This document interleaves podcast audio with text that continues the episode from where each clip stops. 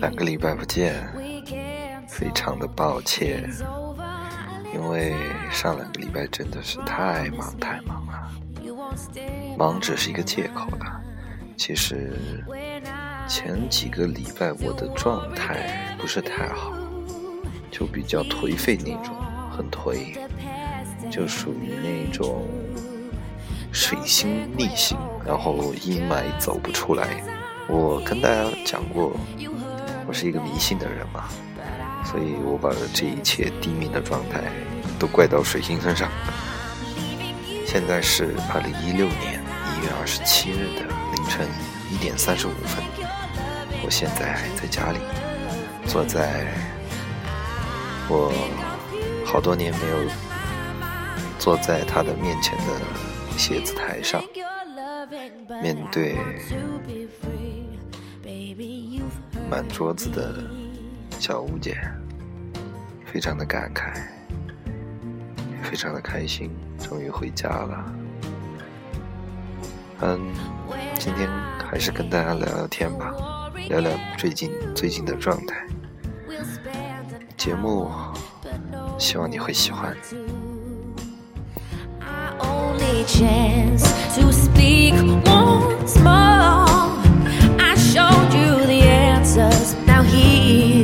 The door.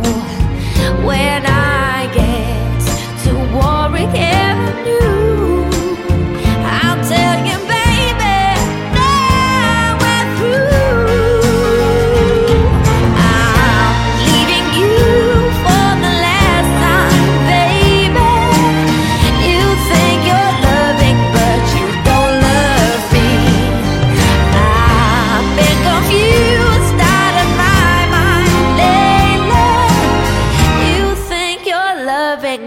you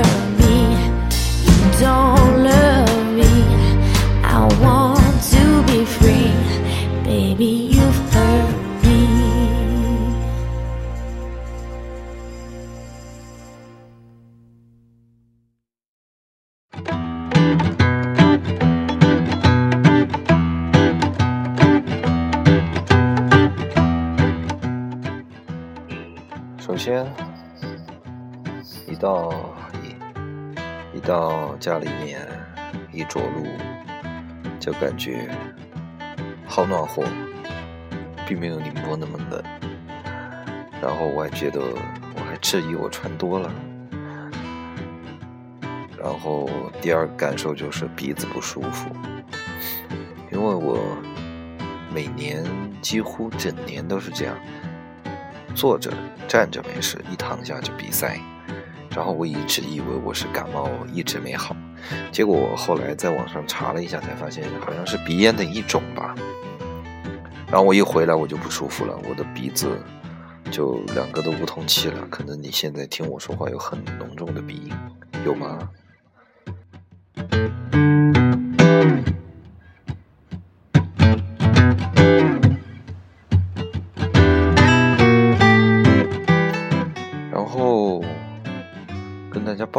下，最近从明天开始又是忙碌的一周，怎么呢？去见朋友，去把一些特产都带给他们。其实，自从我到了外地之后，我就特别特别，应该这样讲，我患上了一种病，叫社交疲劳症。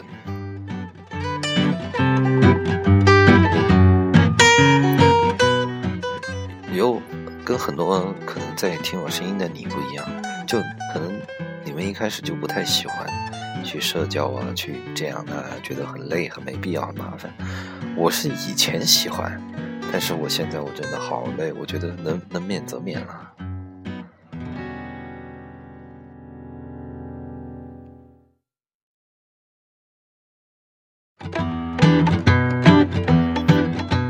所以我就很头痛啊。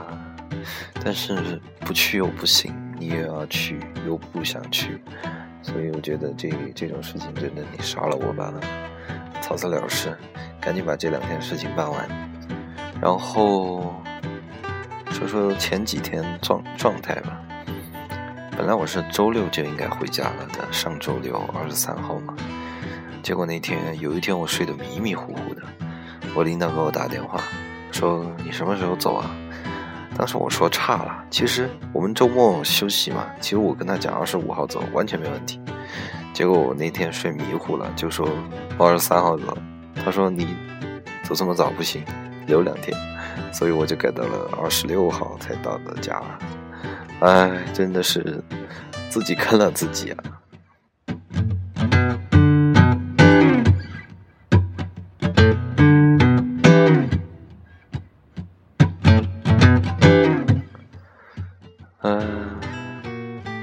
坐在这张桌子桌桌子上，就会想起以前很多的事情啊。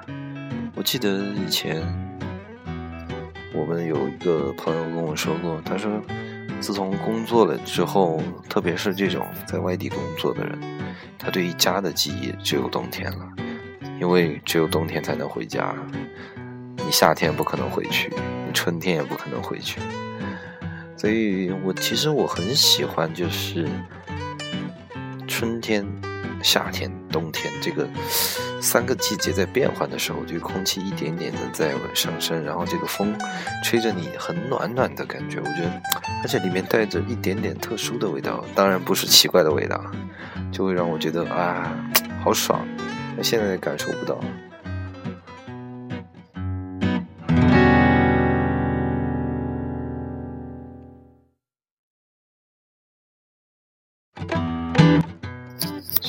就很怀念啊！我把窗户打开，然后暖暖的风吹进来，结果现在真是好冷好冷。我现在，嗯，我现在很超级怕冷的，所以晚上叫我出去活动可以，但一定要在很温暖的地方。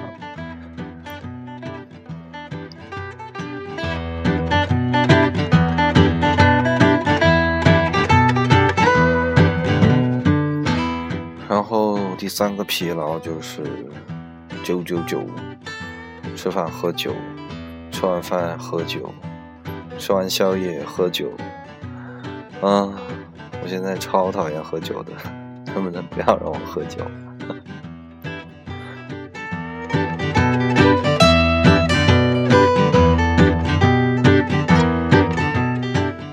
再跟大家报告一下，最近看的书是两本、三本。第一本是登高四书的最后一本《精英是创业》，第二本是郑也夫先生写的《文明是副产品》，第三本是李飞、李杰飞、李杰飞教授写的《龙床》，三本完全不同的类型。《精英是创业》当然就讲在互联网时代下我们怎么去创业啊。然后你看我鼻子又不行了。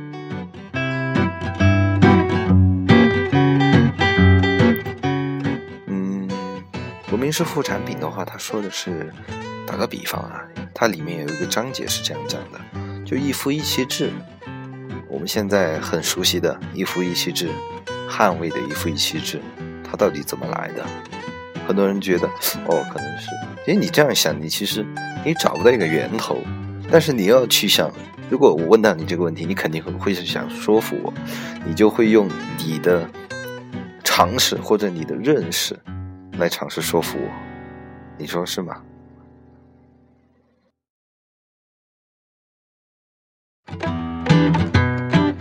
至少以前的我是这样，但是自从我读了这本书之后，我就发现哇，原来我终于我终于明白了它的标题的意思了。文明是副产品，它是这样讲的，就是这是一个假说啊，就没有已经没有证据了，因为远古时期的事情，一没文字，二没什么的，这只是一个假说，就是说婚一夫一妻制产生的原因是因为。武器的诞生，然后大家想啊，这好像八竿子打不到一起的关系。我来跟大家慢慢解释，是这样的，呃，一夫多妻我们都明白，对吧？在像动物一些黑猩猩啊、倭黑猩猩啊，他们要不就是群交，要不就是一夫多妻。这个这一种交配繁衍方式的前提是什么呢？就是。我一个我我我这个雄性我很强大，就像狮子嘛，就是我很强大。我为了获得交配权，我就要去打败别的异性。那就是说，拥有这个权利的就是很强大的。好，那就是肌肉很壮。其实他平时也不干什么，就负责打打架，然后很壮，然后保证他的基因更传下去。好，那接下来问题来了，人类。在远古时期需要打猎吧？你说自己一个人力量有限，我要去打大型一点的这种猎物，那我是不是需要产生协作？这就是灵长类动物或者人类跟其他哺乳类动物的区别。OK，好，但是我们人类呢，又在发展智力，那头越来越大，然后是四肢可能就慢慢的没有这么强壮。那武器发明了，那我们要去打打败比我们更厉害的猛兽，因为我们要生存。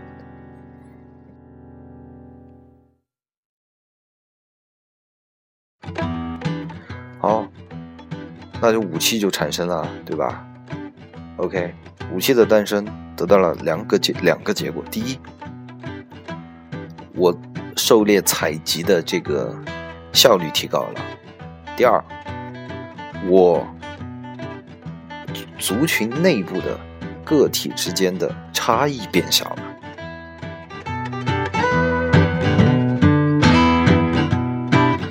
这就像打个比方，一个拳王坐在那儿，他虽然生病了，但是你赤手空拳的，你敢去惹他吗？他虽然是病了，但是他一拳还是能打得你够呛。但是如果你有一把手枪在手里面，那就不一样了。那他，你和他的这个距离之间就缩短了，甚至你们两个人都有一把手枪，一人一把。虽然在体格上你远远不如他，但是你们在对抗上的这个距离就远比单从体格上要缩小了很多很多，也就是几乎持平了。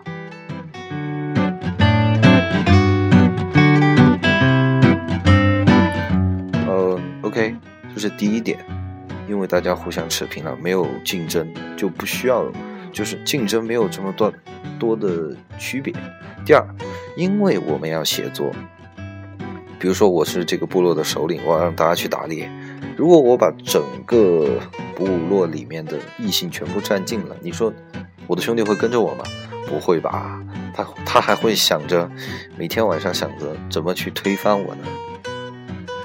所以，部落的首领为了团结大家，为了我们这个部落更好的繁衍、更好的采集，所以就把这个权利就分配给其他人，那大家就拥有了一夫一妻制，就这样来的。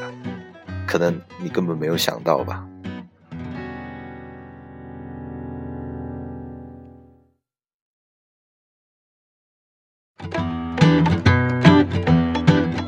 当然，以上。都是在《文明是副产品》这本书里面说到的。其实我很佩服郑老爷子写的这本书，很有才华。像我这种没文化的人，我念我有时候读他的书，我都觉得好难，因为有些词语啊的用法真是没见过。呃，就至少就我是文盲嘛，所以我觉得虽然说是假说，但是也有其他的辅证。所以我觉得这本书，我觉得我也可以推荐大家去看看。就是说，知识，我觉得知识最重要的一点是什么？就是大家在日常生活中遇到的问题，不要用常识，或者说不要用你自己的人生经验去解决或者解答。你这样做的话，就会好一点，就是会被别人笑；不好一点，就是死得很惨。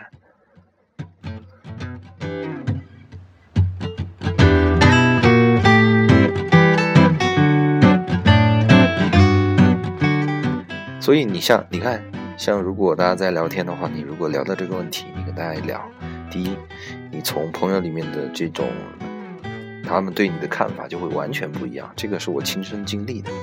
第二就是，他们会觉得哦，原来深藏不露，而且他们会很感兴趣去听这种话题。你记住，在我这么多年的魔术生涯、表演生涯当中，女人。男人、金钱这三样东西是永远绕不开的，观众永远会感兴趣的东西。本期节目就是这样，可能结尾有点快哈，呃，这样，现在是回复上一期节目评论的时间。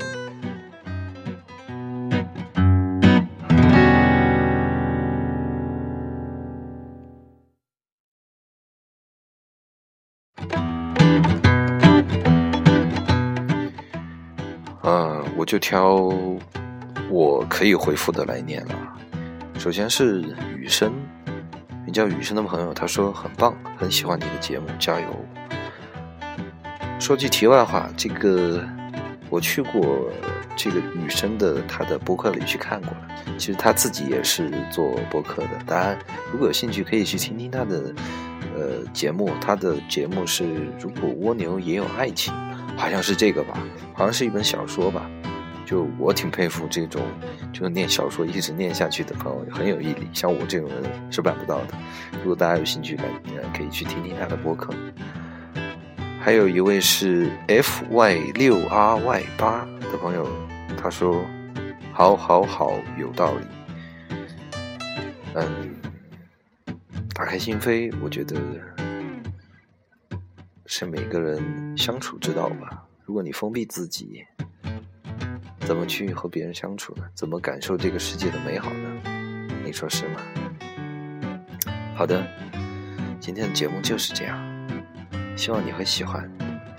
我们下周，我们下周再见。